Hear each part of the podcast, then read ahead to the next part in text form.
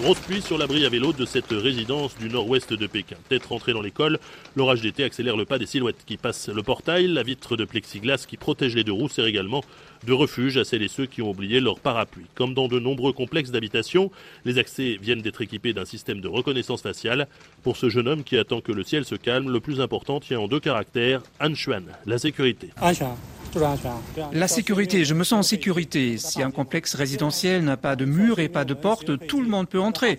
Et ça ne dérange pas mon quotidien. Peu importe que je doive montrer une carte ou mon visage, ce qui compte, c'est que nous ayons un mur solide pour nous protéger. Des murs pour se protéger, c'est grâce ou à cause de ce système des résidences fermées que la politique dite zéro Covid, ultra stricte avec le virus, a pu s'appliquer en Chine, avec parfois des portes fermées, avec des chaînes et même soudées. Une période que tout le monde ici veut oublier sans pour autant remettre en cause le système, nous dit cette trentenaire. Je pense que ce nouveau système est très bien. La numérisation des visages est pratique, ça évite d'avoir à glisser son passe. C'était très ennuyeux quand cette porte était fermée pendant le Covid. On devait beaucoup marcher pour pouvoir sortir. Et quand l'autre porte était fermée, il fallait encore marcher jusque-là pour l'ouvrir. Je dis ça, mais en temps normal, je suis casanière. Je ne vais pas au marché, je me fais livrer sur le palier. Je me sens bien chez moi. Rester chez soi et faire venir la marchande de légumes, c'est gênant ce nouveau système, dit cette dernière discrète. Heureusement, pour l'instant, notre camionnette peut passer. Même refrain chez le cuisinier de la cantine d'à côté. Moi, je travaille ici depuis 20 ans. Bien sûr que c'était mieux avant quand on n'avait pas tous ces murs.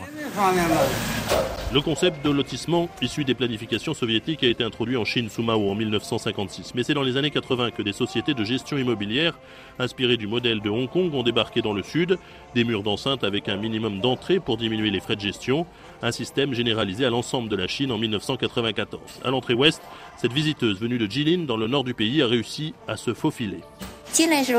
Pour entrer, nous avons suivi des personnes qui avaient une carte d'accès. Ces nouvelles résidences sont plus sûres. C'est mieux que les maisons de village sans murs. Chez nous, depuis le Covid, il n'y a plus qu'une porte d'enceinte qui est ouverte. Les autres restent fermées. Mais je préfère avoir une enceinte pour être protégée des cambrioleurs. Les alarmes des scooters chantent comme les oiseaux après la pluie, signe que c'est bientôt l'éclaircie. Porte ouest encore, cette collégienne vient d'entrer avec sa maman. La porte n'est pas une garantie de sécurité. Parfois, quelqu'un tire très fort et ça s'ouvre. Et puis la porte reste ouverte un moment avant de se refermer. Donc certaines personnes en profitent pour rentrer. Moi, je me souviens quand j'étais en première année, la porte n'était pas là et je trouvais ça plus pratique. Pour ne pas avoir emmené sa carte et risquer de l'oublier, certains optent pour l'empreinte visage. La jeune fille est sceptique, la mère aussi. Le scan du visage est pratique mais il exige des concessions sur sa vie privée. On m'a demandé tout un tas de données pour m'authentifier. Sur les réseaux sociaux, des vidéos circulent montrant des altercations entre les habitants et les comités de résidence à propos de la reconnaissance faciale aux entrées. Pour cette fonctionnaire, les choses vont un peu vite. Le verrouillage de l'enceinte avec ce système a démarré cette année. D'autres résidences à Pékin l'ont déjà depuis un moment. On est donc en retard. En même temps, je ne suis pas rassurée avec cette histoire de scan du visage. Qui va superviser les personnes à qui l'on confie nos données des murs de résidence post-Covid à l'étanchéité renforcée, la commission municipale du développement urbain de la capitale aurait demandé à ce que les lotissements locatifs publics soient équipés de la reconnaissance faciale. Stéphane Lagarde, Louise May, Pékin, RFI.